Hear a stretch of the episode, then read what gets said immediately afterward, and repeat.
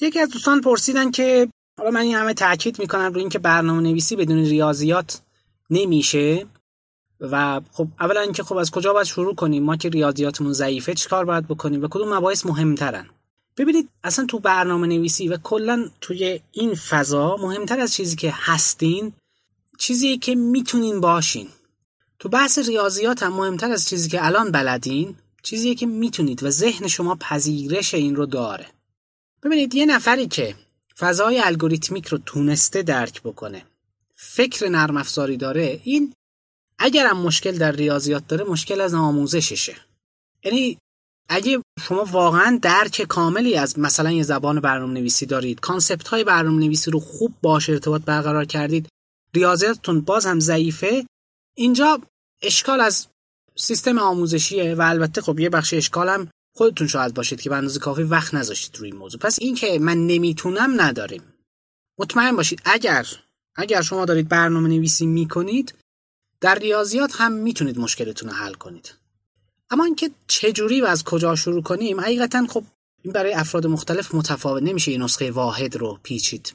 اما یکی از این موارد می‌تونه حل مسئله باشه. منتها حل مسائلی که اغلب شما در یک کلاس برنامه نویسی یا در دوره برنامه نویسی با اینها مواجه نمیشید.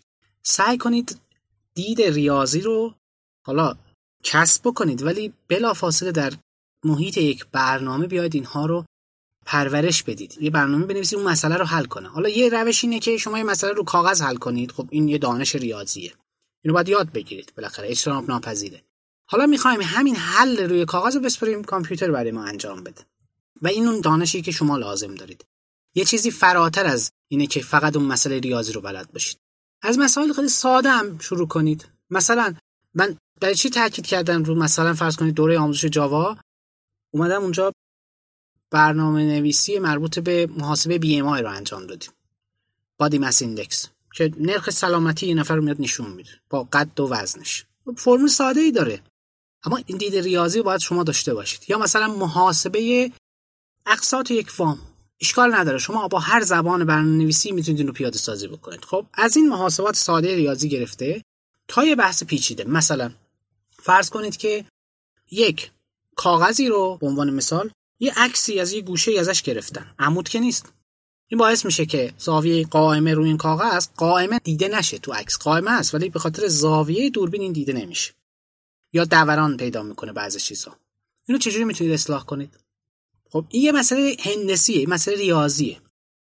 و ریشه این برمیگرده مثلا به ماتریس ها شما باید کار با ماتریس ها و محاسبات ماتریسی رو بلد باشید که اینو بتونید انجام بدید. یه مطالعه ای لازم داره این موضوع. یا یه زمانی هست خیلی از مسائل تبدیل میشه به یک گراف.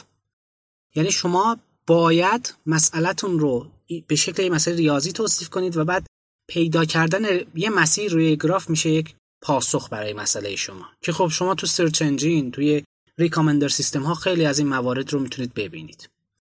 یه زمانی هست که نه می‌خواید به عنوان مثال یه تخمینی بزنید یه پیش بینی انجام بدید. خب اینجاها نیاز به یک مثلا الگوریتم های برازش منحنی دارید ولی مبانی ریاضی رو باید داشته باشید. یه زمانی هست که می‌خواید یک عدد تصادفی رو درست کنید ولی با یک توضیح خاصی. خب اینجا باید مبانی آمار احتمال رو بلد باشید. واقعیت اینه که شما در برنامه نویسی غیر از مباحث خیلی مجردی مثل جبر و اینها که اونا هم کاربرد دارن ولی خب در نگاه اول خیلی ضروری نیست. غیر از اینها تقریبا به همه موارد احتیاج پیدا می‌کنید. اما اون چیزی که عمومی هست. اغلب برای افراد خیلی کاربرد داره این موارد هستن. نال میگم و برید دنبالش و در حد اون ریاضیات دبیرستان هم بلد باشید کافیه. لازم نیست برید فوق لیسانس ریاضی بگیرید تو این حوزه. نه. اتفاقا در حد همون ریاضیات دبیرستان. یکی نظریه گراف خیلی مهمه. نظریه اعداد هست. این هم نهشتی و بخشپذیری و این مسائل. و خب البته اون تعاریفی که اینجا هست الگوریتمایی که اینجا هست. یه ذره تو این حوزه البته شاید بیشتر لازم باشه به ویژه چون کاربردهای تو رمزنگاری این مسائل داره. یه بخش مهم اون در واقع بیس ها و پایه های اعداد هستن. افراد خیلی وقت تو همین مفاهیم ساده هم مشکل دارن. تبدیل پایه اعداد به هم دیگه یکی از موارد ماتریس ها هستند و بحث هندسه مبتنی بر ماتریس ها اینا چیزایی که خیلی پر کار بردن. و این موارد رو شما این چند تا موردی که اشاره کردم اینها جز ابزارهای مهمی هستن که شما باید باشون آشنا باشید. بخش زیادی از مسائل روزمره رو میشه با این ابزارها حل کرد. دست کم هم نگیرید. متاسفانه یه آفتی ما در کشورمون داریم. شما تا یه مفهوم تئوری رو می‌خواد شروع کنید همه خمیازه می‌کشن همه میگن این که به درد نمی‌خوره. بله تئوری صرف منم می‌دونم به درد نمی‌خوره. اما همین مثلا اعداد اول هممون تو سال اول راهنمایی حالا الان نمی‌دونم ششم شده چندم شده تو هفتم اونجا می‌خونیم این مفهوم رو و خیلی هم راحت ازش عبور می‌کنیم.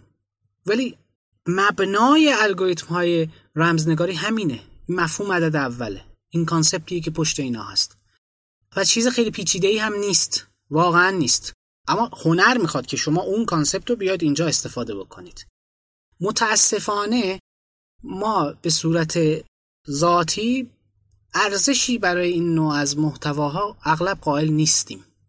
در صورتی که مهمه. شما فقط کافی یک نگاهی بکنید. کشورهایی که علوم پایه و ریاضیات در اونها واقعا به معنای واقعی کلمه داره روش سرمایه گذاری میشه. اونا کجان؟ ما وضعیتمون چیه؟ دست کم نگیریم اینها رو. وقت بذارید. هیچ وقت ضرر نمی‌کنید. از یاد گرفتن ریاضیات از یک تفکر ریاضی هیچ وقت ضرر نمی‌کنید. اگر شما تو حوزه مثلا مثل برنامه نویسی دارید کار می‌کنید. این کلید ورود به خیلی از دنیا هست. می‌خواید پردازش تصویر کار کنید. شما بدون ریاضیات اصلا تو دنیای پردازش تصویر هیچ چیزی رو نمی‌تونید درک بکنید. می‌خواید پردازش سیگنال و پردازش گفتار کار کنید همینه. می‌خواید تکست ماینینگ کار کنید همینه. می‌خواید هوش مصنوعی کار کنید همینه. می‌خواید بازی بسازید خودتون انجین بنویسید داستان همینه. هر جایی شما قدم بذارید ریاضیات زبان شما هست. زبان ارتباطی شما با اون مسئله هست. و این رو اگر اگر جایی می‌بینید که اینا دارن احمال می‌کنن مطمئن باشید که نمی‌تونن شما رو آماده ورود به دنیای حرفه‌ای بکنن. ببینید توی استک اوورفلو تو همین فوریوم هایی که گفتگوی خارجی است اونا رو با سبک گفتگوی ما در ایران مقایسه بکنید. دغدغه‌ای که ماها داخل ایران داریم با دغدغه‌ای که اونا دارن زمین تا آسمون فرق داره. اینجا متاسفانه انگار اصلا برنامه نویسی مترادف شده با قهر با دنیای ریاضیات. اصلا درست نیست همچین چیزی. و به خاطر همینه این صنعت در ایران اگر بخواد همینطوری پیش بره واقعا محکوم به شکست. این تفکر نمی‌تونه جواب بده.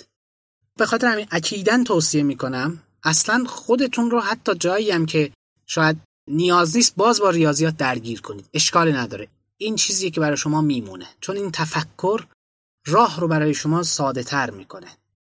خیلی خیلی چیزها برای شما بهتر خواهد شد. حالا امیدوارم بعدها بشه خیلی دقیق تر با ذکر مثال به این موضوعات پرداخت. من فعلا به همین حد اکتفا می‌کنم. اون موضوعاتی که گفتم اونها مواردی هن که به نظر می‌رسه که مینیمم تن چیزی که شما باید بلد باشید و همون درس های دوره دبیرستان رشته ریاضی فیزیک همین ها درس آمار احتمالات ماتریس ها گراف ها نظریه اعداد همین ها رو شما بلد باشید. کلی گام مثبت هست که از همین ها می‌تونید استفاده کنید تو حل مسائل مختلف.